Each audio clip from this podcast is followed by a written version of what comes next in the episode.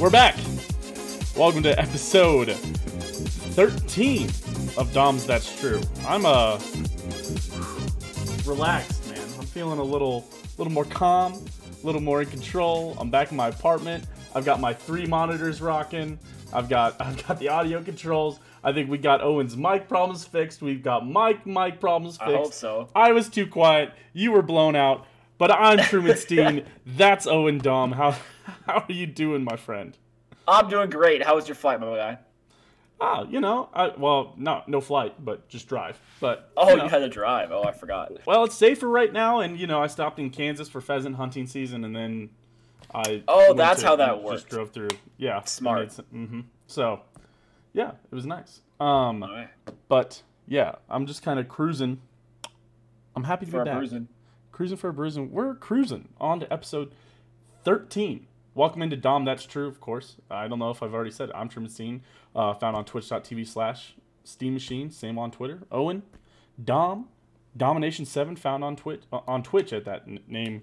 Owen Gosh Domin on Twitter. Very handsome, very single, ladies. Thank you. Ooh, he's looking very hot. Very, damn. Oh, very handsome. That's right. Normally I just say a little handsome. Very handsome all of a sudden. Thank you. I appreciate that. My sister cut my hair, and it actually looks really good. So, yeah.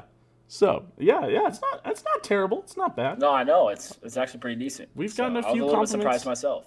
In the past, we've gotten a few compliments about our hair on here.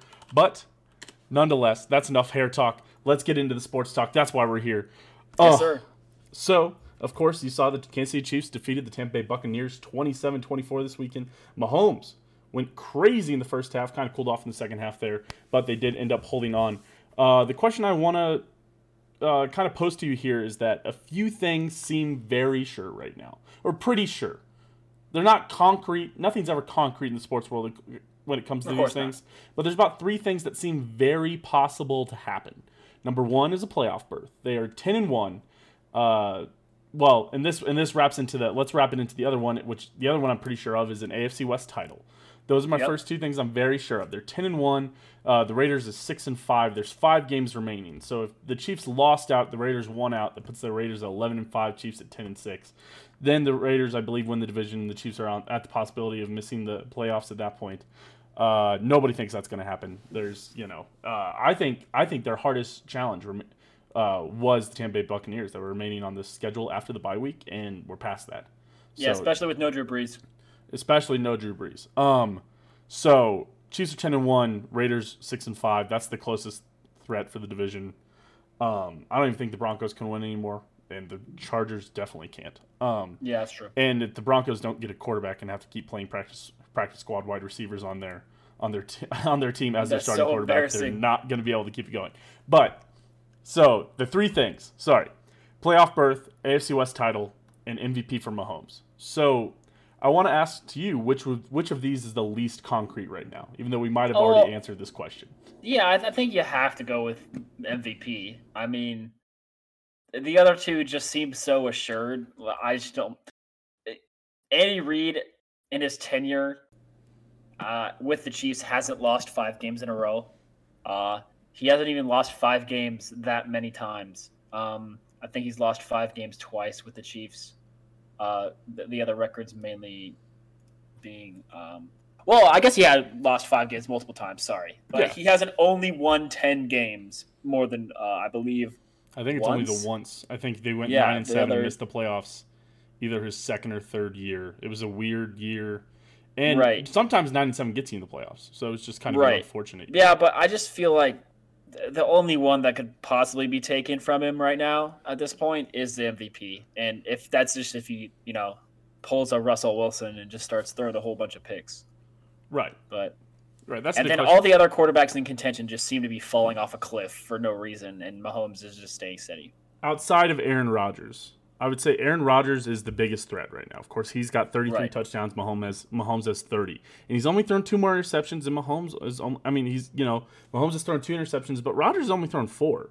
This is one of these things where if we weren't seeing a historic touchdown interception ratio from season for Mahomes, it would be a lot more talk about Aaron Rodgers' touchdown interception ratio, because that's a pretty insane touchdown interception ratio. Well, and the funny thing is that Rodgers might be succumbing to the LeBron James effect, where these are the kind of touchdown to interception ratios that Rodgers has been putting up pretty consistently throughout his career, but his team doesn't always have the best record. Well, he went 13-3 last year, but there were a couple teams that went 14-2, so he didn't get too much accolades for that. And right. Rodgers has just also already has a just historically high touchdown interception. So I think we might be falling into the caveat of somebody else is doing it and it's new. So Rodgers might get overlooked. Somewhat. Like I said, Mahomes is on a historic pace. This is the best one we've ever seen. 15-1's never been done in a season. There was 14-1 when I think Tom Brady went 28-2. I think it was Tom Brady a little bit ago. Yeah. But we've never seen it quite like this at a volume of passing. And obviously, there's always the caveat that, of course, it always gets easier to pass in this league. The offense gets easier. The offense has a lot more penalties, whatever. But, yeah, I think as far as that goes, I think Aaron Rodgers is your close second. But I think the issue with Aaron Rodgers is that we all know that the MVP really isn't a team award, right? I mean, it really isn't just an individual award. It's also a team award. Unless you're doing stuff, historic stuff. But it's hard to do historic stuff and not have a good team. That's why it's generally a team award. So the thing is that the Chiefs are 10-1, but the Packers have had 3 games where Aaron Rodgers looked like shit, and they've lost 3 times. They're 8-3. Right. And even in Mahomes' loss, he didn't look like shit. He's looked like shit in a few games. Don't get me wrong, but they didn't lose him. Right. So the key is when you have those games. I would take Mahomes' worst game over, like, I don't know. Nick Mullins' best game, something, you know, these quarterbacks that are starting in the NFL right now. Oh, yeah, or, you know, whatever. Yeah, I mean, Aaron Rodgers' worst game this year was, you know, if you remember that drubbing by Tampa Bay. Yeah. Where where their offense had 107 passing yards. Yikes. That will never happen to Mahomes. And he threw 2 pick sixes. That was not good. Yeah, Mahomes really has yet to have a game like that. Really close to the game was that Indianapolis Colts game last year. I'd still say the Super Bowl. 19-4. Well, it was 19-14. It's the only time Patrick Mahomes hasn't scored 20 points. That's true. Once. That's true. Because they lost 19-14. But Mahomes still hasn't lost by over 1 score. Right. Mahomes was hurt there. So moving on from the Patrick Mahomes angle there, let's talk about the flip side. And normally in this Chiefs segment, we don't talk much about the other team or what they're doing, unless they're a divisional foe, like we talked about the Raiders last week. But I want to talk about the flip side, and this is the guy that everybody loves to talk about. And you know what? We're going to do it anyways. I want to talk to you. Do you think that Tom Brady returns next year? Or do you think – this is kind of a double question. Do you think – Sure. And should he are different questions, right? So I want you to answer both of these. But does Tom Brady return next year, or should he call it after this year to avoid a fate similar to Peyton Manning? I think that Tom is competitive enough, and I think he's playing well enough that he is going to come back next year. He's not playing insane, but he's playing at the level above the level that we saw Drew Brees this year. Drew Brees was just lame ducking passes, but we saw Tom Brady can throw a deep pass against the Chiefs, which was actually, I didn't think that was possible. But he got the arm strength and he put that on target. But we have seen him missing passes that he shouldn't miss that we saw against the Chiefs. He threw some overthrows. He threw some at people's ankles. But I don't think it's whether or not of should. I think Tom Brady is the one that's going to decide that. And for that reason, I think he is going to end up coming back next year. Oh, unless barring some injury. I mean, Tom Brady has 100% earned the right to decide when he comes back. But the thing about it is we don't know when it's going to happen. Or if it will happen. Maybe Tom Brady does come back next year and plays great. But if we look at what happened with Peyton Manning, nobody saw that coming. Absolutely nobody thought he was going to drop off a cliff that hard. Peyton Manning 2013, that was the historic season where he went 5,477 yards, 55 touchdowns, 10 interceptions. That was his 2013, most touchdowns anyone's ever thrown. 2014, it was 4,700 yards, 39 touchdowns, 15 interceptions. Absolutely no problem there. They went to the Super Bowl. They lost, but they went to the Super Bowl. Then Peyton Manning's 2015 happened. 2,200 yards, 2,250 yards, 9 touchdowns, 17 interceptions. And you know, obviously win the Super Bowl that year. Yes, his corpse got dragged to. I've got that written down. His corpse got dragged to a Super Bowl victory, and well, that was his second Super Bowl, and he kind of really needed that to be up there in the top three debate or the top five debate. Right. With Tom Brady's sixth, you can't really debate him right now. Right. But Peyton Manning, you know, he got that second one that put him in the debate, but. In that 20, you know, but what was talked about, not talked about as much, you know, obviously he had a little higher interceptions in that 2013 season. I mean, that 2014 season compared to 2013, which was the record-breaking year. But everybody just thought that was normal regression. He threw, but here's the thing, he had a 2.5 interception percentage, which is fairly high. Right. I wouldn't even tell you Mahomes because it's like disgusting. It's like 0.2 or 0.3. It's insane. It's definitely Mahomes has got to be the lowest interception percentage that we've ever seen. But Tom Brady's right now is at 2.1. So I think I'm very worried about Tom Brady hitting that cliff because if Tom Brady didn't have such a good surrounding team with him right now, it would be much worse. If he didn't have Mike Evans and Chris Godwin and Gronk and OJ Howard and Cameron Brate and Bruce Arians, an offensive mastermind. That's something that and that great Tampa Bay defense. That's something that people don't talk about, Truman, in my opinion, is how Tampa Bay legitimately has three tight ends that could probably start on a lot of squads. Yeah. Oh, Cameron Brate and then OJ Howard, super underrated. I don't know how OJ Howard sneaks under the radar, but I rate OJ Howard very highly. And then I honestly don't rate Gronk that highly, but I mean, just to have those three on the same roster is kind of ridiculous. Well, Gronk's like number 4 or 5 for tight ends this year in receiving yards. I was looking at the All-Star. I was looking at the Pro Bowl. Really? I was looking at the Pro Bowl voting today, and that was the thing they showed was yards. So obviously, yeah, Travis but Kelsey like Darren Waller's in second place with like 600, and Travis Kelsey's in first place with like 1,100. Well, like 900, but yeah, but still, point stands. I'll get to talk more about them later. I don't know how much you're going to talk about them later. So I mean, you know, but Tom Brady's showing the rust. We saw where he forgot the downs. We saw he just hasn't been the normal clutch Brady. Right. You know, he skied that ball. Was that 2 weeks ago when he just skied his receiver when they needed to come back and just threw a terrible interception? Yeah. But on the flip side, you know, Drew Brees is. I would have to guess is done after the season for sure. If we even see him again, all signs point to everybody believing that we're seeing Drew Brees come back this year. But I don't think Drew Brees is coming back next year.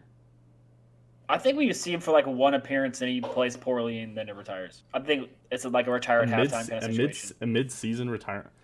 No way. Drew Brees would at least play a few games if he's playing next year. And I don't even think he'd retire. That's the thing about the Saints, you know. He brought them a championship. He has been the New Orleans Saints. The New Orleans Saints have been Drew Brees for so many years. That's true. There's no way. We're gonna see some real interesting when he leaves. You think they give the keys to Jameis? It's very interesting because they've played Taysom Hill, and Taysom Hill threw for under 100 yards last week. Yeah, because they're running like the wishbone. Yeah, right. Because Taysom Hill isn't a real quarterback. You can't play NFL offense like this. They played against a Broncos team that had a quarterback who had a 0.1 rating. 0.1 quarterback rating. He's a wide receiver. Yes, I know, but still, that's why they won that game. I think there's a rude awakening coming when they play the Chiefs and that they realize that Taysom Hill isn't the answer. Here's my bold prediction: is when the Chiefs play the Saints, we see Jameis Winston play. Because they knocked Taysom Hill out of this game. Ooh, that'd be fun. They got to call in the reliever. I'd be okay with that. I'd be very interested in that. But Najarius Sneed can get 2 more picks. But Drew Brees is probably done. But the thing about even that Peyton Manning year where they won the Super Bowl is Peyton Manning sat for like 8 regular season games. After that Chiefs game where he had the Chiefs game, he had to pass the guy for yards. He needed like 14 yards. It took him like 4 possessions. He threw like 3 interceptions. It was a terrible game for the Broncos, but he got the record. Everybody cheered, and then the Chiefs continued to absolutely stomp him into the ground. Right. Absolutely dick slapped him. And Peyton Manning basically sat from that game until week 17 and played, and then he played through the playoffs. I still don't understand how they won that Super Bowl, man. That's just so ridiculous. That defense was really good. It was really good. But Cam Newton didn't dive on a fumble after the sack. I'm just kidding. Who cares? Oh, okay. Cam slander. All right. But speaking of good defenses, the Chiefs defense did look a lot better. It felt a lot better, did right? They? I felt it. I felt like they did. I was driving during this, so I had to listen to it, but it felt better. It felt like a lot more pressure. So I thought the Chiefs defense felt better. So I'm going to still ask you this question, even though it seems that you might have just answered it. But should we still be concerned from what we saw the last 2 weeks, or are you feeling better moving forward about this defense? So I'm more concerned than last week. I don't think that we got that much pressure. You're more concerned? Yeah, I mean, the Bucks have like a number one line, so the fact that they didn't generate that much pressure wasn't that concerning to me. They did generate pressure though. They hit the QB 6 times. Yeah, I think but they two of those were... They hit Derek Carr like once. That's true. Maybe. That's true. I don't know. I don't know. I mean, I really put that game on like one pass, that touchdown that Mecole dropped or Mahomes missed, whatever one, I don't, whatever theory you subscribe to. That play basically opened the door for the Bucs to come back in. If Mecole catches that and takes it to the house, the game's over. Like, right. But I don't know. I'm more concerned about the end game play calling again from Andy Reid than the defense. I mean, 2 straight 3-and-outs with a chance to just literally take any score and win the game. Like, that's not. Nah. They not still, a huge fan of not throwing to Kelsey after he dominates. You can't say that they didn't put the game away when they did go down and put the game away eventually. Yeah, but they could have done it like 2 quarters earlier. They were up big. They were up so big, and the Tampa Bay was just doing nothing against the defense. So I don't hate that Andy Reid closed the playbook there. And I was even going to say that part of the offense only scoring 7 in the second half is because they seemed to close the playbook. I mean, and we've seen this from Andy Reid before where they get up big and then they just close it, and then it comes close and everybody goes, whoa. And it's like, yeah, but they could have reopened some plays if they really needed them. But they realized that they didn't need to have these plays in against the Yeah, but Truman, it took a 3rd-and-7 scramble from Mahomes to help end the game. Like, that's not the situation you want to be in. That's part of Mahomes' offense. That's part of it. That's not... What are you saying that if instead of a 3rd-and-7 Mahomes scramble, if he threw he threw it 10 yards to a wide open Travis Kelsey, you feel better about it? Is that what you're telling me? No, but like that's silly. I'm still a Chiefs fan, Truman. When I see these end of game situations when it's getting close, I still get nervous. It's in my blood, dude. We've flipped back all of a sudden. You remember this? Remember when I was doomsdaying, when we were undefeated and you were hating it? And now that we've lost, I'm like, okay, we found the problems. And now I'm like, it's fine. We're all fine. Everything's steady. And now you're doomsdaying. This is such an odd. What are we? This is what we do here on Dom. That's true. Okay. Right. One of us is scared when the other one's not, just for the sake of content. But it's not forced. So. I mean, and don't get me wrong. Yeah, we're not faking this. This is my actual feelings about it. Fuck you. You can solve your stuff. You can have the other opinion. I'll put my actual opinions out there. But I am legit. I don't know. We're legit. No, this is legitimate. Enough pressure. Yeah. I felt that he had a lot of pressure. I mean, and part of that is that they did have 2 interceptions, and oh my God, I'm lucky that nobody tweeted out about me about how that interception by Tyrann Mathieu bounced off of Daniel Sorensen's head. Because it just I was looking for you in Discord, and you weren't there, and I literally ran downstairs to get on Discord to tell you about that. I was like, hey, Truman, look who it bounced off of. The goat helmet, the goat. But, I mean, I'm still concerned. Obviously, the defense had 2 interceptions inside the red zone, and they still barely held on by 3. So if you don't have those red zone interceptions, this game could have ended different. But at the same time, if they don't have those 2 red zone interceptions, maybe the play calling's different. So it's the Chiefs definitely get conservative with their lead because there's no style points in the NFL. Well, I think it all literally revolved around that one throw that Mahomes missed to Mecole. Like, if that's a touchdown, that's a 90-yard touchdown, and the Bucs go fuck. We're down by 24, and the game's over. Right. Yeah. No, I get it. Yeah. You take a 17-point lead into a 24-point lead halfway through the 3rd quarter, and you think you're done. But, the Chiefs still did their random thing where they didn't allow any touchdowns in the 4th quarter, in the 3rd quarter. Yeah, I don't know what that's about. It seems like, and the Chiefs didn't do much in the 3rd quarter either, so I don't. It's crazy. That's weird. That's some, like, we all talk about the halftime adjustments by Andy Reid, but have we talked about the halftime adjustments into the third quarter for Steve Spagnuolo? Have we talked about it? We haven't discussed it. Maybe he's the true king of the halftime locker room. All right, talk about those real quick while I pull up some stats on your ass. Oh! You're pulling up stats on my ass. Ooh. Yes. All right, so Tyrann Mathieu seemed to play a lot better. He put a lot of the loss on him last week. It was on Tyrann Mathieu, he said, and he looked like his effort wasn't very good these past few weeks. He looked a lot better, sure. And also part of it was, if you remember that Mexico City game, which was the game after the Titans game last year. Oh, you mean the one that Daniel Sorensen won for the Chiefs? You know what? I saw that play again, by the way, today from the Mexico City, because I was rewatching some of the Super Bowl stuff because it came up when I was trying to rewatch this Chiefs game. A great pick. Just reached up and took it. I want you to know that was the easiest pick ever. Oh, no! He had total inside control, and Phillip Rivers threw it short. Trust me, I thought that might have been Daniel Sorensen's best play. I thought it was actually tough.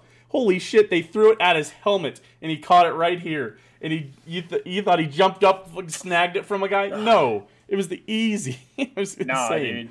Goat play, goat shit. But they said, Tyrann Mathieu quoted last year that in that Mexico City game, they felt like the defense finally started to click.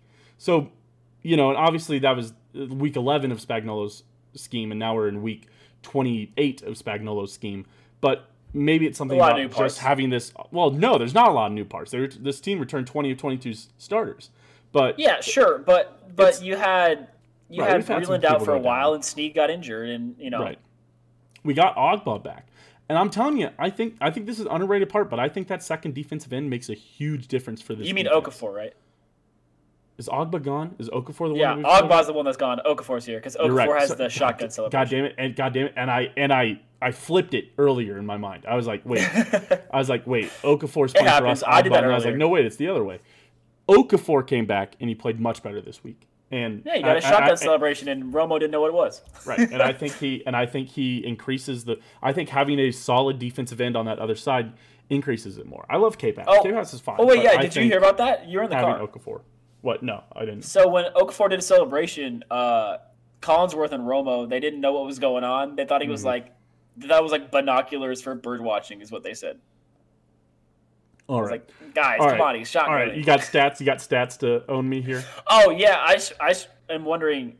You said that in the second half the defense played better, but they gave up 17 points in the second half. I said in the third. I'm just memeing about the third quarter.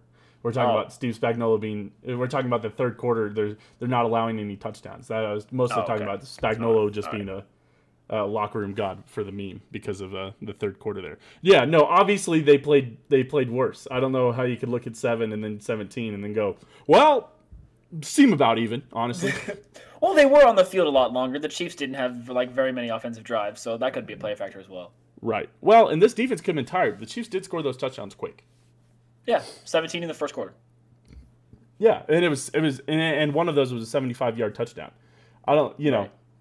You've played team sports before, but you didn't play football. But man, I even played offense, and sometimes you sit down and you're like, long drive, nice, and then they kick off the ball, and the other team fumbles it on the kick return, and you guys get it, and you're like, motherfucker, you know? So it's like, God damn it, I'm so tired. And you go back out there, you know, and that's, you know, part of that plays into the defense. But yeah, that's one thing that I wanted to ask you about is that, so people always talk about a tired defense staying on the field, but they never talk about a tired offense for the same thing, like.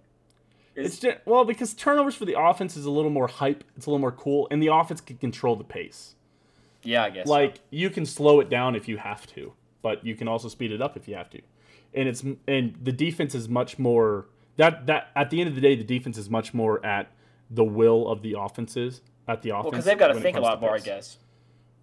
Yeah, well, the defense has to call play and hope it's the right one. They have to guess what the offense is doing. But speaking of that, real quick. Either way, it's all about the pace. Yeah. And real quick, just like a little aside, did you know that like chess players like lose weight during chess tournaments because they're thinking so hard? It's the same thing with gamers. Gamers have such high adrenaline or have such a high heart rate because they're focusing so hard and everything is scaring them and they've got to be on high alert and all this stuff that they also lose weight. That's crazy. So maybe I should incorporate that into my weight loss plan. More video games into the weight loss plan. I think, yeah. You know what? Yeah. As long as you're playing them at a high level and knowing you, definitely a very high level. Thank you. I appreciate it. All right. That.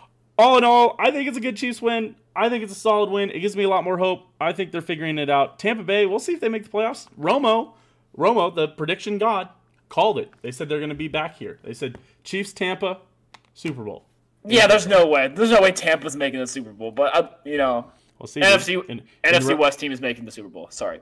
In Romo, we trust. Oh, God, dude. That's the thing. The NFC is just not. Nobody is head and shoulders above anybody this year, and especially in the NFC. I don't know. Well, no, whoever wins the AFC Championship game is winning the Super Bowl handedly. So, yeah, I guess.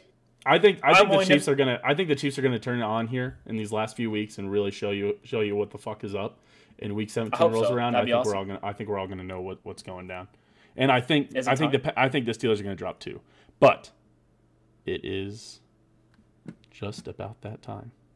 Owen, give me your AFC South team of the week. Yes, sir. Okay, it's really it's quite clear. We probably have the same AFC South team of the week. We generally do. This is the team. They finally had the game, Truman. They had the game that we were talking about. The game that we said whoever wins this is going to have their foot on the gas pedal to take control of the AFC South. Mm-hmm. And the Titans dicked them down. Yeah. It wasn't close. It was kind of ugly. The Titans smacked the Colts, and their defense was nowhere to be found as the Titans scored 40-plus. So the Titans are my AFC South team of the week, man. They look good. Right. A little consolation prize to the Houston Texans taking care of Detroit on Thanksgiving Day. Deshaun Watson popped off. By the way, two terrible games on Thanksgiving Day. That was awful. Yeah, holy shit. That sucked so bad. But the Washington-Dallas game wasn't too bad, but, one, who gives a shit, and two, the end score ended up, they just blew them out towards the end. Right. After pick six or whatever. But, so obviously the Titans are the team of the week in the AFC South. Again, consolation to Houston. But I want to take this time to complain. I want to complain about the Indianapolis Colts, Owen. Okay. Do you know what I did on my Sunday morning? What I always do? Did you bet on the Indianapolis Colts, Truman? Well, yes, in a way. So, for those who know I'm a bit of an NFL better. I bet on the NFL, I bet on the NHL, I bet on a lot of sports, but mostly the NFL and the NHL. But when the NFL, I post my picks. We on Friday on twitch.tv/Steam Machine. Me and my dad do Steam versus Machine. My dad is a professional handicapper. I have a betting formula that I call the Machine, and we do head to heads based on that. We do 5 picks each week. Blah blah blah.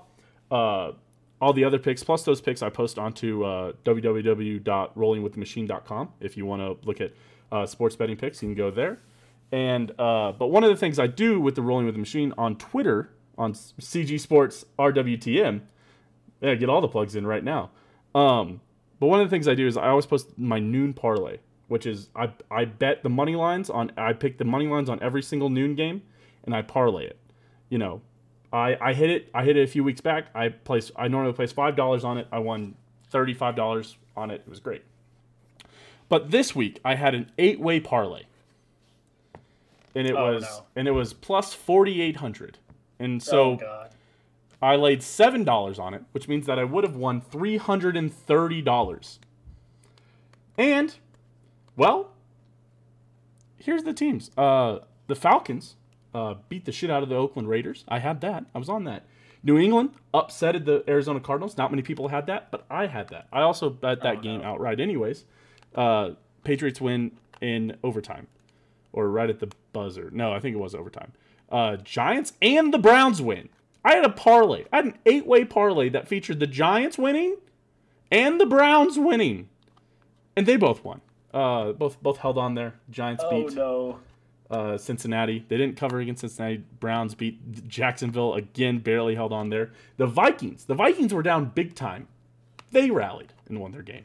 The Bills had whatever the hell that game was against the Los Angeles Chargers, and they they almost blew it there towards the end. In Miami, I bet on Miami against the Jets. They got their Fitzmagic back, and they beat the Jets down pretty good.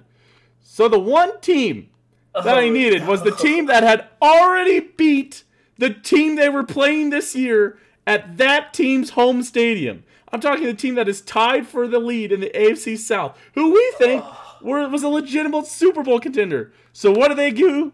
What did they go and do? They shit the bed. The bed absolutely. I'm upset. I bet $7 it would have won me $330. It would have been great. I would have made my year. You know what? 2020 has been bad. It would have been the best year of my life if I hit that parlay. If you hit one parlay, if you're a $300 Richard. Man, fuck the Colts. Tennessee Titans, team of the week. Indianapolis Colts, you're dead to me this week. I'm sorry, Truman. That's rough. You're dead to me until next week when I bet on you guys again. Well, because your spreadsheet still views them as, like, number 5 team, yeah. Yeah, they're still a solid team. They should have won that game. But they got clapped, dude. They got clapped. Yeah, they really dug themselves an early hole, and they looked like they were going to rally. They were only down, like, 12, and then they just ran out of time. So fuck the Indianapolis Colts. So going from another shit division, moving on to another division that we don't know where anything's going on. Owen, I got to ask you the weekly question. What the fuck is happening in the NFC? Well, Carson Wentz is having like the worst season of his career. He just looks terrible, but I mean, I don't totally blame him because their line has disappeared and it is so shit. That's true. I think he's the most pressured quarterback in the league, more than the Jets, which is impressive.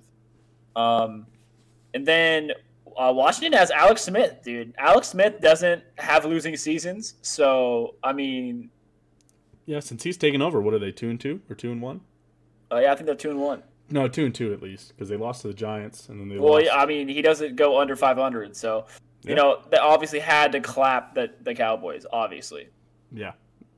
And you know, the Giants won their game, too. It was a close one, but they got their win. And the Cowboys lost again, you know, obviously.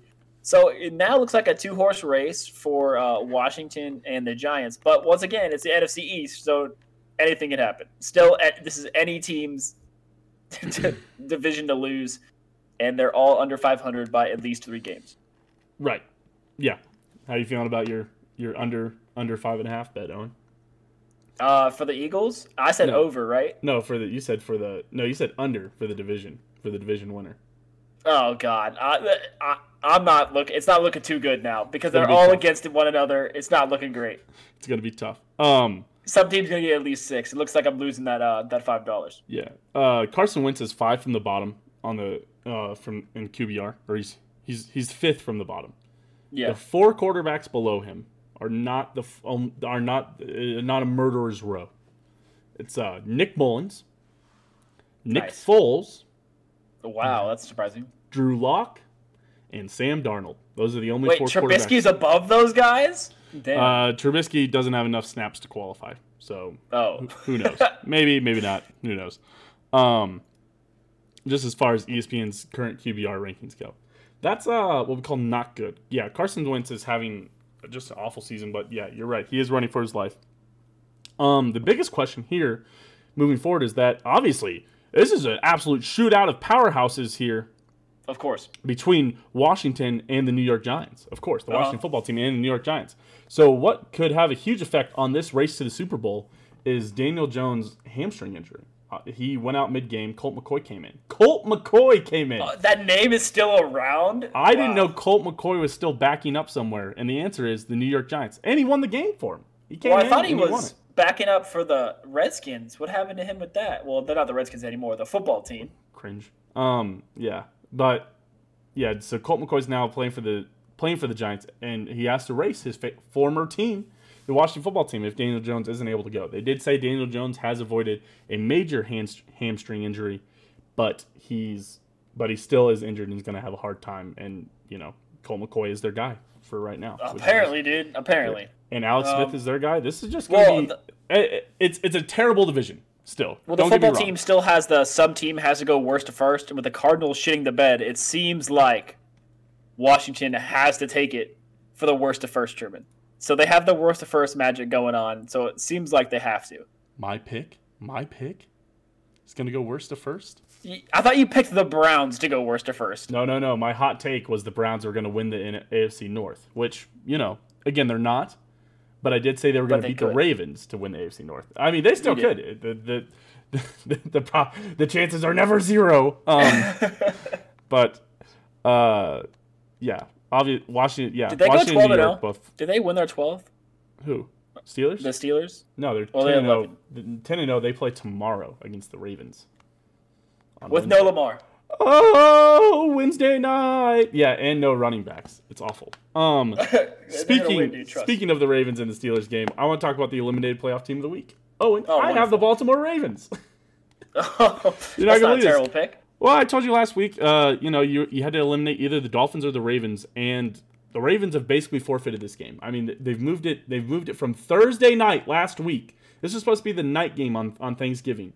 To Wednesday. If the Steelers win this game, they should or the Steelers lose this game, they should riot. That'd be hilarious. Because they just keep on moving it for arbitrary. Like they're supposed to play Monday, and then it got they're supposed to play Sunday, and then got pushed back to Tuesday. And then Tuesday there was snow. There's supposed to be a lot of snow in Pittsburgh. It's because they're trying to have the stars available. It's pretty obvious. No, I mean, but there's also snow, so it's hard to fly to Pittsburgh, and they're not going to make an NFL team.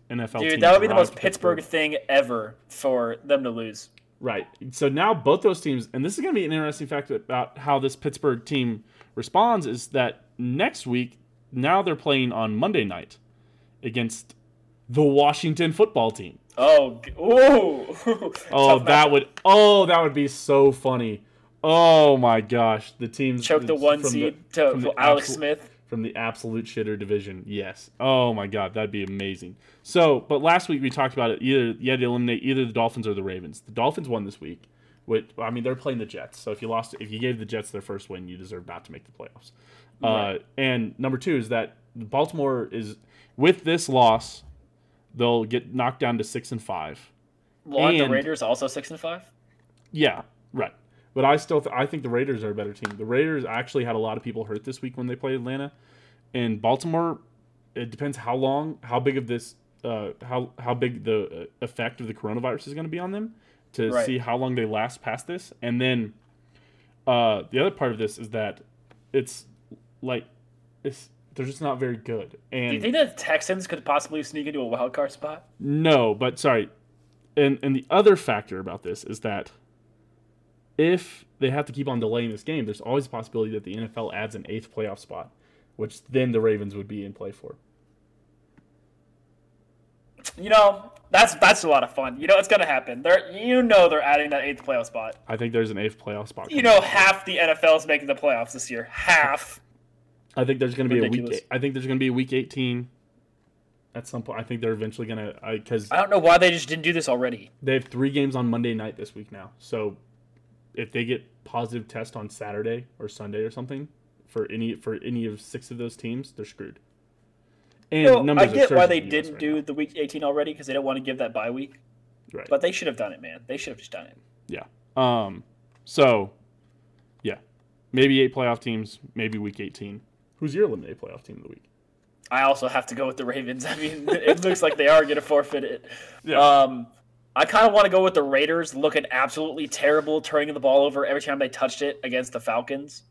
Yeah. You know what? Yeah, actually, I am going to go with the Raiders. I feel like that the Ravens are a way better team when they have all their pieces and they're going to get all their pieses. But Derek Carr still turning the ball over like Derek Carr. So, yeah, I'm going to swap to the Raiders.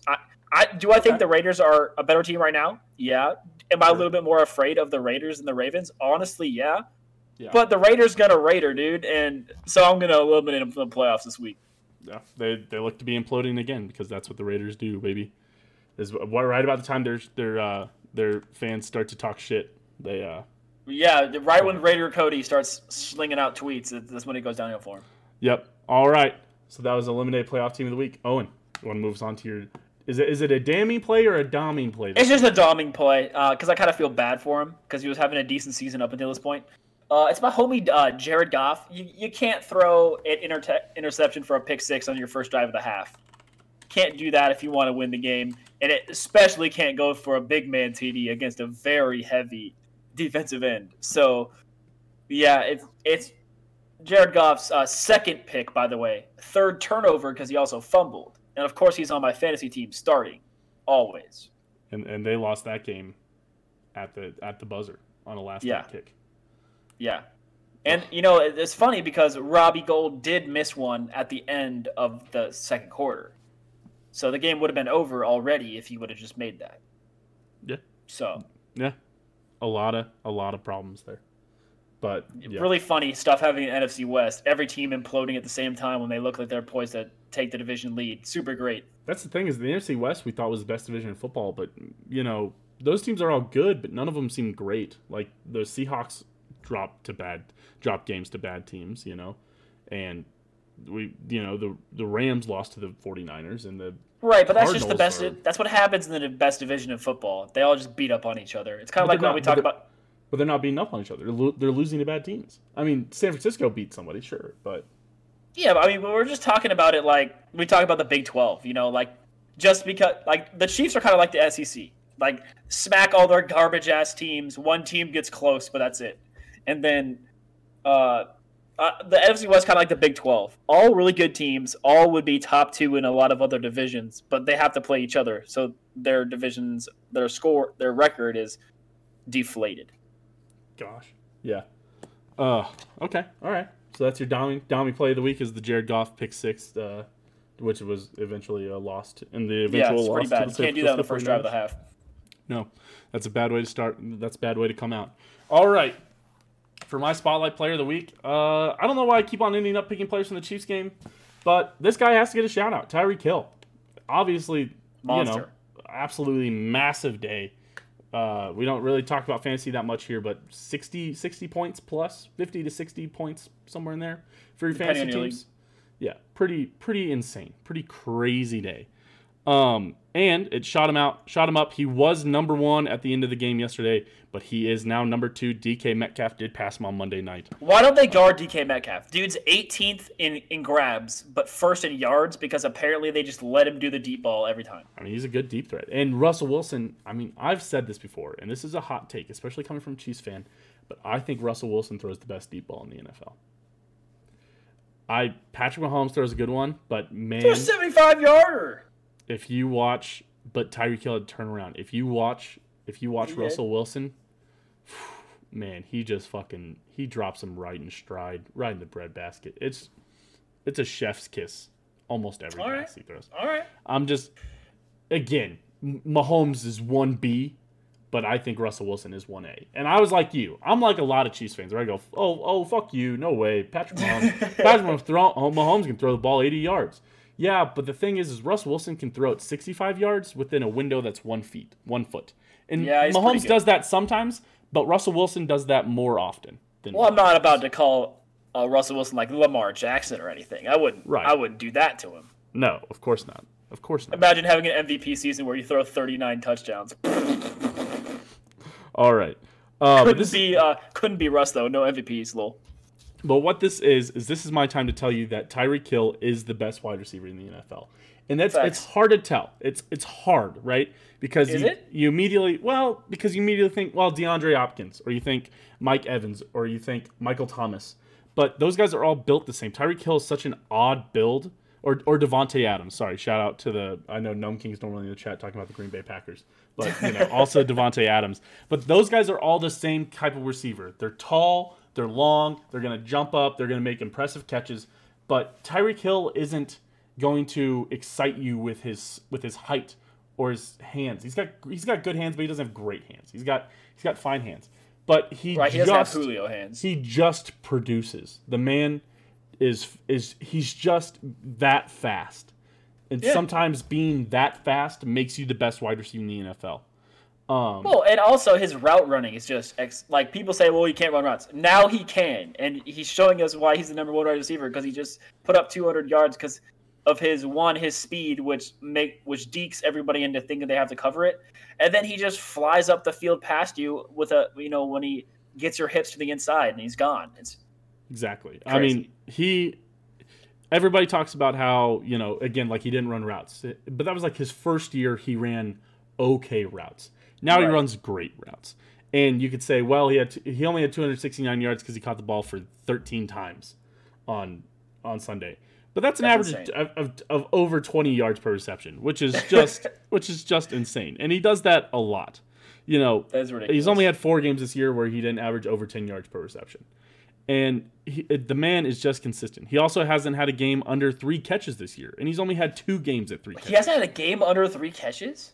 That's surprising. And he hasn't. I don't think he's missed one this year, which is even better because you know we've had those years where he's missed a few, and it's kind of upsetting. But right. Yeah, he's been able to stay healthy and look what that's we're exciting, seeing. We're seeing already 1,000 yards, and also Travis Kelsey is number 3, by the way, on that list. He's coming. Does he have 1,000 yards yet? No, he's at 978. He's coming up on his 6th straight 1,000-yard season. Fifth. Is it? Four is tying the record. 5th is. I thought it was 4 2 years ago, and then last year was 5th, which was unprecedented. No, because when people talk about Travis Kelsey being the best, they go, "Oh, Kittle's only been in the league for 2 years." Yeah, so it doesn't matter. It's 4. It's 4 straight for Kelsey. Well, but this one's 5. This year's 5. Yeah, this year is going to be 5. Okay. All right. You're right. All right. Once he catches 22 more yards in his next catch. Yes. So, yeah, he's just Travis Kelsey is the best tight end in football, probably. You know, he's not going to ever be remembered as the greatest tight end during this period, but he's been, which sucks. Like, people are going to say Gronk, and then Gronk retired, and they're going to say Kittle. They better not say Kittle, dude. Only morons should say Kittle. Travis Kelsey is he's going to get overlooked. I mean, it depends it depends if Kittle comes back and actually plays well next year. That'll be the real truth if whether or not how we look at Travis Kelsey moving forward. But Travis Kelsey, I mean, he should be a Hall of Famer. And he's going to be, you know, he's had this many seasons. He's maybe 1 or 2 more seasons away. And, you know, odds are he's going to get another Super Bowl before he's done. So right. If he gets another Super Bowl, that Super Bowl wins really help you out in Hall of Fame voting. Right. And, of course, we had Tony Gonzalez, and then we had a few bad years of tight ends, and then we go to another Hall of Fame tight end. So. Hey, Anthony Fasano was serviceable. He was serviceable, but he wasn't, you know, he wasn't Tony Gonzalez. Avery? No ring of honor. No ring of honor. Yeah. For Demetrius Harris or any of those guys. Hey, Demetrius Harris caught the Hungry Pig right touchdown, so. Sorry. Incompletrius. Sorry, my bad. Incompletrius Harris. All right. Good luck, though. Yeah, so that feels like a good spot to kind of leave the football content. There, that's the word that I've decided to use. I want to move on to the top 10 of the week, Owen. And you know we've done some heavy topics here in the last few weeks. We've done countries to visit. We've done your favorite holidays. We've done Thanksgiving foods. That was a big one. And, that was a big one. You know, I wanted to bring us back to our roots, where all we talked about was food for a long time. Right. Our Very first nice. Like. 5 top 10s were all food. Have we done top 10 fruits yet? No, that could be one coming up. That's another one to do. We got to do that one. But, you know, looking at me and you, just out of college, guys, you know, I don't know if we have a top 10 fruits, but I know what we do have a top 10 of. Sugary cereals. Oh, and yeah, baby. I'll give you your top 10 cereals. Alrighty. Okay, so I personally don't think the cereal is that good, but I had to put it on my top 10 because if I left it off, I would be hanged in the street. My number 10 is Lucky Charms. Really don't think Lucky Charms is all that good, but everyone's like, "Oh, I love Lucky Charms. I just eat the marshmallows." Well, that's why it's number 10, because the whole cereal has to be good. You can't eat a third of the cereal and then not eat the rest. So Lucky Charms 10. The next 3 I like to call the trifecta because they're all delicious, and they're all from the same kind of brand. So number 9 is Frosted Toast Crunch. Have you ever had that? It's like a vanilla-y Cinnamon Toast Crunch. It's good. Ooh. And at number 8, I have Chocolate Toast Crunch, which is similar to Frosted Toast Crunch. We're just working our ways up to Toasted Crunches? Yeah, because number 7 is Cinnamon Toast Crunch. Wow. Because it's the best one of all of them, obviously. Okay. Sure. And if you went to K-State and you ate from the dining hall, Cinnamon Toast Crunch with some Kalahal chocolate milk is delicious. It's different. I'm going to talk about that as well, yeah. Good, because it deserves to be up there. Number 6, I have Apple Jacks. Apple Jacks is really a solid, great breakfast cereal, in my opinion. Number 5, I got Honeycomb. This one from my childhood. I ate a lot of Honeycomb as a kid. It's great. Number 4, I've got Cocoa Puffs. Cocoa Puffs at number 4. I've probably personally eaten 40 boxes of Cocoa Puffs. That was like the cereal I ate growing up. Number three, I've got Fruity Pebbles. Just turns your milk a really nice flavor. Great in Rice Krispie treats. If you've ever had a Fruity Pebbles Rice Krispie treat, really good. I don't know if I ever had, but that sounds. Dude, delicious. It's really good. You should try it. I'm sure that's great. Yeah. Number two, of course, has to be top two on everybody's list. Would be Reese's Puffs. I think everybody should know the Reese's Puffs rap as well. I mean, for us kids our age, Truman, I know that we know probably every word of that because we heard it like every single day watching cartoons. Reese's Puffs, Reese's Puffs. Thank you. Exactly. And then number one, I've got Cocoa Pebbles, which just, I don't know. I really like Cocoa Pebbles. It's similar to Cocoa Krispies. I think you could make the case that they could be swapped out for one another, but I think that Cocoa Pebbles is superior, so that's my number one. Nice. I love it. Give me the top 10. 10 to 1. Yep. So number 10, Lucky Charms. And then number 9, Frosted Toast Crunch. Number 8, Chocolate Toast Crunch. Number 7, Cinnamon Toast Crunch. Number 6, Apple Jacks. Number 5, Honeycomb. Number 4, Cocoa Puffs. Number 3, Fruity Pebbles. Number 2, Reese's Puffs, peanut butter chocolate flavor. And number 1, Cocoa Pebbles. Just very interesting. I'm very surprised that you had all those crunches on there, and that you had the best crunch variety so low. I can't. The toast crunches. Sorry, toast crunches. Mm-hmm. I'm surprised that you had three variations of the toast crunches, and that you put the best one still so low. Because obviously you have some affinity for these toast crunches. It's pretty kind of crazy. So yeah. All right. So we'll start with my top 10 now. I want to start. Number 10 is also kind of one of those for my cereal. Hey, sorry to interrupt real quick. I just got reprimanded by my brother for not having Captain Crunch on there, but I don't think Captain Crunch is all that great. Captain Crunch is...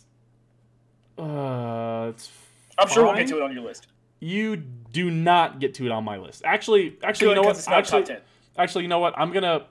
Okay. So, Pops actually is... Pops, that's a good one. Pops was going to be my number 10, but I'm actually going to move Captain Crunch in there. But let me talk about Pops for just a second. You shouldn't do that. Pops is better. Pops is one of those where it's not that much better. They're kind of weird. They're just a weird texture. But for me, it's a lot of childhood. I don't know why that was one of those things that, like, because my parents weren't a big sugary cereal family. Neither were mine. But, like, my number 3 on the list is, like, the one that my mom would allow that I could convince my mom, like, this is healthy. And she was like, sure. But that'll be my number 3 on the list. But, yeah, so Pops was one of those that we had. But, like, looking back on it, it's not very good. The texture was very weird. But they're not bad.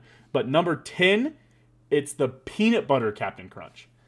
It was like the Reese's Puffs. If you didn't like chocolate and just wanted the peanut butter, it was good. And it's better than anything else that Captain Crunch has to offer, except for maybe the Oops All Berries or whatever it was that they were like, oh, hey, nobody likes the shit cereal that scratches the roof of your mouth and makes you not want to continue eating the cereal. So they're like, so you know what we're going to do is we're going to put just the berries in there. And then it said, oops, like it was a mistake. You know goddamn well that was on purpose because you put it in a box. I know that wasn't oops all berries. And I'm on to you, Captain. Number 9 is Fruit Loops. I'm surprised Fruit Loops didn't make your list. Another one that just leaves a good flavor in the cereal. I probably should have had that on my list. I do like Fruit Loops. Yeah, another one that had leaves a good flavor in the cereal. I think it's the superior loop one. I was watching this thing about Apple Jacks versus Fruit Loops, and Apple Jacks they're basically the same thing, right. Similar to like Frosted Flakes and Corn Flakes. They just put sugar on one of them. But they Apple Jacks is just like they just dust it on, they just dust the apple cinnamon flavor onto those loops, and then that's what becomes Apple Jacks. Are they made by the same company? Yeah. Oh, Kellogg's. Yeah. Oh, that's a conspiracy theory. And Fruit Loops actually are all the same flavor. You might think that Fruit Loops taste different. Wait, really? Yes. If you close your eyes, they're all the same flavor. It's called Fruit. F-R-O-O-T is the official flavor of Fruit Loops. But Fruit Loops number 9. Number 8, S'more cereal. Again, a staple at the K-State dining halls. Oh man. Again, if you put chocolate milk, dude, that was my favorite dessert. Yeah. K-State Dining Hall cereal with Call Hall whole chocolate milk, or it was 2%, whatever that milk was. That is I might have gained 20 pounds in college and then lost it. You know, I went up a lot, but, you know, I probably gained 15 or 16 of those 20 pounds off of that. Yeah. Off of that cereal, and then the other other 4 to 5 pounds is off of the ranch that I would add to my grilled cheese or two bowls every breakfast. Pizza. Yeah. Oh yeah. So that was number 8. Number 7, Cocoa Puffs. Again, just a solid ball cereal. I like my ball cereals, but But we don't need to talk about it. Number 6 is Frosted Flakes. You know, I think it's an underrated one. It's very calm. It's very boring, but I think it's just a very solid flavor. You know, I probably should have put that on my list as well. I do like some Frosted Flakes. I think, you know, and everyone's like, you know, you don't think about Frosted Flakes as being the cereal. I want to go pick up some Frosted Flakes. But, like, somebody has Frosted Flakes and you have it, you're like, this is a good cereal. I like Frosted Flakes. What happened? Number 5 is Fruity Pebbles. Again, like you already mentioned, the good. You know, I don't give a shit about soggy cereal. I'm not that big of a texture guy. You know, I don't really care. I like it. They're always soggy, but I like them. Cocoa Pebbles, again, chocolate cereal, probably better than fruit cereals for me. But again, I love the Pebble formula. Number 3, and this is the one that I teased earlier. Number 3 is Frosted Mini Wheats. It was the only one I could convince my mom that as a kid that they were healthy enough because there were pockets of wheat. They were shredded wheat, basically, plus a little bit of sugar. But and everybody loves to shit on Frosted Mini Wheats. But Frosted Mini Wheats were good. And, you know, that was my childhood cereal. And they don't have the weird whatever texture of Pops. But, yeah, it was Frosted, a lot of Pops and Frosted Flakes. Underrated. And Frosted Mini Wheats. Yeah. Have you ever had the strawberry Frosted Mini Wheats? Yeah, all the variations are very good. There's, like, a blueberry muffin one. Also pretty good. Yeah. Yeah, except I didn't put all 3 variations on my cereal top 10 because I'm not a lunatic. But what do you mean? I don't know what you're talking about. Number 2, another puff cereal, Reese's Puffs. Again, a classic jingle. Reese's Puffs, Reese's Puffs, peanut butter chocolate flavor. Yeah, it's got to be in your top. That pack that punch. Top 3, top 5. I mean, I've never met a person that's. I think my roommate also was. Actually, my roommate was like, really like Reese's Puffs, and I was like, well, you suck. He's actually a great roommate, but besides not liking Reese's Puffs the most. But his number 1 cereal is actually probably now my number 1 cereal. I kind of slept on it, but I also had it in the dorms. It's Cinnamon Toast Crunch. Cinnamon Toast Crunch, and especially in with the chocolate milk. That's a weird one because you don't think Cinnamon Toast Crunch doesn't make you think chocolate. You don't think cinnamon needs some chocolate, but legit. Cinnamon Toast Crunch and chocolate milk was just a perfect. It was dessert. I mean, it was awesome. Just attend to K-State and have chocolate milk from Call Hall. It's worth it. It's worth going there. Somebody in my chat posted about the 1,000 calorie meal, talking about this. You know, you get 2 bowls of cereal with that Call Hall chocolate milk, which is probably fair. It's probably close. But I want to tell you, dude. At points, there was at points in college where I was eating like a 3,000 calorie meal, like. Daily. Oh yeah, easily. Easily. I'm like, how did I gain weight? Because I would go if you got a single cheeseburger through the line, you could also get a grilled cheese. So I go cheeseburger, grilled cheese, and then fries on the side. That was like 800 calories easy. Then I go side of ranch. That's 200. We're at 1,000 right now. And then I would get I would even maybe have milk to drink for dinner, which is like another 500 calories. So we're at like 1,500. If they put out fresh pizza. Once they got New Kramer and his fresh Brickstone pizza. Oh my gosh! Cool. Oh, well, Truman. Yeah, come to think of it, so that's another 600 calories, and then another 200 calories worth of ranch through there. Now we're at 2,500. Then we're doing dessert cereal where we're at adding another 800 calories. I mean, I'm talking 2,500 to 3,000 calories a meal. Yeah, yeah. I remember because I get that sandwich and I get bowls of cereal. Maybe a piece of pizza, and then maybe even some pasta if it was good pasta, dude. Yeah, yeah. And maybe even a burger, dude. Oh yeah, if the burger line short. Like sometimes you get food and you'd be walking back to the table but you got one food because the line was long at the other one, and you walk back to the table and then the line's short and you're like, what the fuck is that?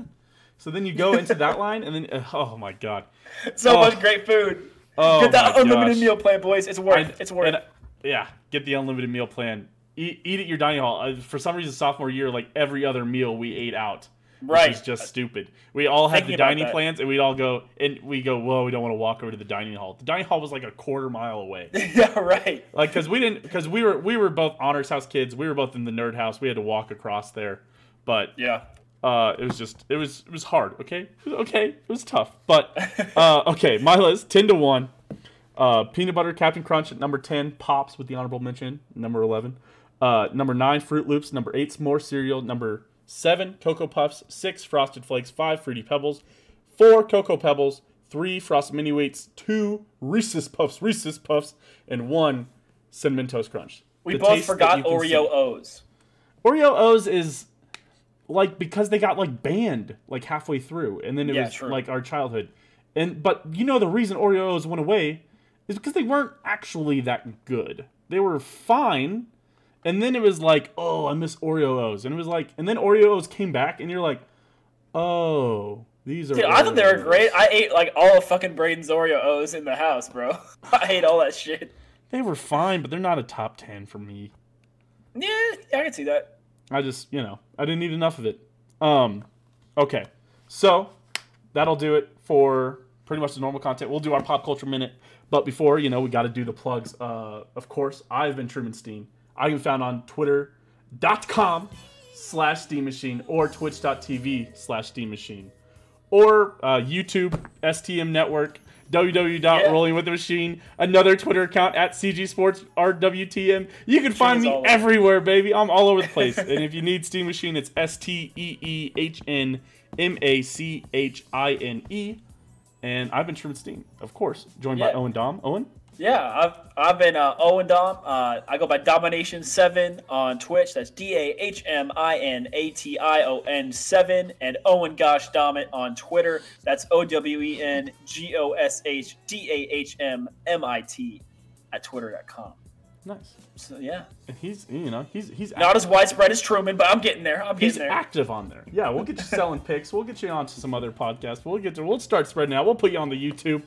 But Owen, what do you want to talk about today? What's your pop culture minute? You know, I'm kind of cycling in between two. So if you want to go first, I'll decide in between my two. I gotta check my note here. Okay, this is an odd one I want to talk about. But today, the Spotify Wraps came out. Spotify Wrapped, which is the one where, you know, Spotify gives you a report on basically all the things that you listen to over the year. Of course, my top podcast was the Dom That's True podcast. Of course, it's duh. You know, but just a quick shout out to Spotify. Just giving us kind of that information. It's very simple data analytics, and they're not always perfect. Like, I've heard that it only counts the songs that you like click on, which would explain, like, I've got weird thing. It's like you have to search and click on it. So like my number 2 was like show tunes, because if I'm at work, I would search and then play a playlist of show tunes, or like a whole musical, because it helps engage my brain, right, and stuff. Dude, so I'm not trying to find excuses for why my number 2 is show tunes. Don't get me wrong. I like, you know, I might not look like it, but I enjoy some show tunes every now and again. And they're just kind of upbeat. They're always nice. You know, it's kind of good vibes at times. Number 1, rap. Number 3 was like modern rock. Or no, number 3 was country, like contemporary country. Number 4 was pop. And then number 5 was like modern rock. So, you know, overall not bad. Young Bay was my number 1, which is what you're listening to right now as we're talking. We play Rainbows by Young Bay, and I accidentally played the actual wrong intro song onto the Spotify, and it was also Young Bay though. Onto this podcast this time. So, but it was legend also himself, Young Bay.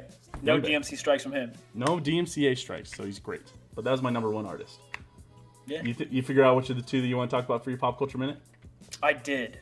Okay. So I'm ready to give it to you. What I want to talk about is kind of a topic near to my heart, and it's about driving. And it's something that really pisses me off when I'm driving, and that's people that tailgate your ass, pass you, and then go slow right in front of you. Fuck you. You're a bad person. I don't want to see you on the road. I can't explain why. you're like this, but it's got to stop. And first of all, and these are the same people, Truman, that tailgate your ass 2 feet behind you, like really dangerous, pass you, and then there's a red light, and you pull up right next to one another, and then you pull up next to them, and you're like looking at them, and they don't turn, and you're like, yeah, bro, we know, I know you were eating my ass up there. And then the light turns green, and they're like squealing their tires, like, ah, you know, trying to prove a freaking point. Stop it. Get some help. Stop it. Studies show that driving like 10 miles an hour over the speed limit never gets you to your location more than about 2 or 3 minutes faster, even on the highway. Of course, it depends how long you're going, and it's right. If you're going across country, and you got to hit lights. It's a whole thing. Yeah, so basically, slow down, stop being a jackass, and fuck you. I hate it. Stop. And the underrated part of this is also set your fucking cruise. Like, even, like, cruise is, if you have a new car, cruise is smart enough that you can turn it on city streets. It'll adapt to cars, or you're able to turn it off. You're able to adjust it 3 or 4 if you want to. Or, right. You know, click up 2, click down 1, whatever.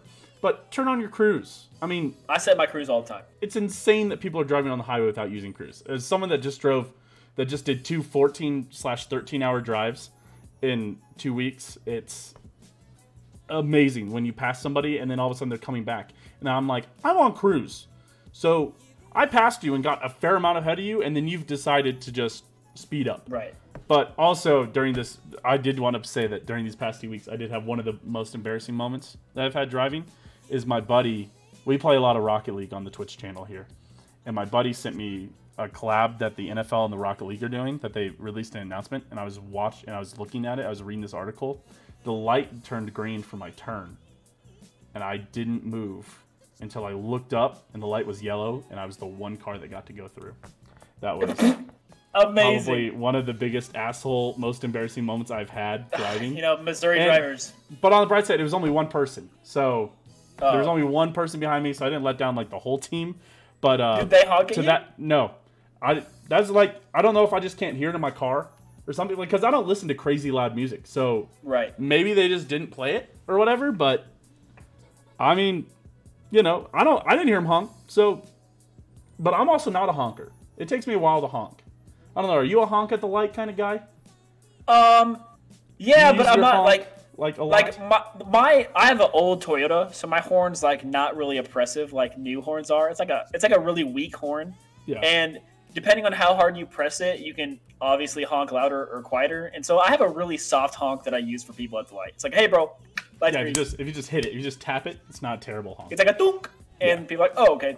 But yeah, that's what I do. I'm never a slam on the horn kind of person. It takes me a lot to honk at people while I'm driving. I don't have that much hate in my heart. I even tweeted it out. I said I don't get road rage, but I do get road peeved. Fuck. I mean, I do use the horn. I never get off topic, but I do use the horn, like, because I've been in enough situations of accidents that aren't my fault, or where people aren't paying attention, where I've almost been in an accident, like that I've had to. That I'm not afraid to slam on the horn, like to like scare somebody into realizing they're about to do something. I'm not afraid to do that. I feel that. Oh. I've been Truman Steen. That's been Owen Dom. Thank you for listening to episode 13 of Dom. The Dom That's True. And if you made it this far, of course, we appreciate you. And, you know, hope to see you next week. Uh-huh.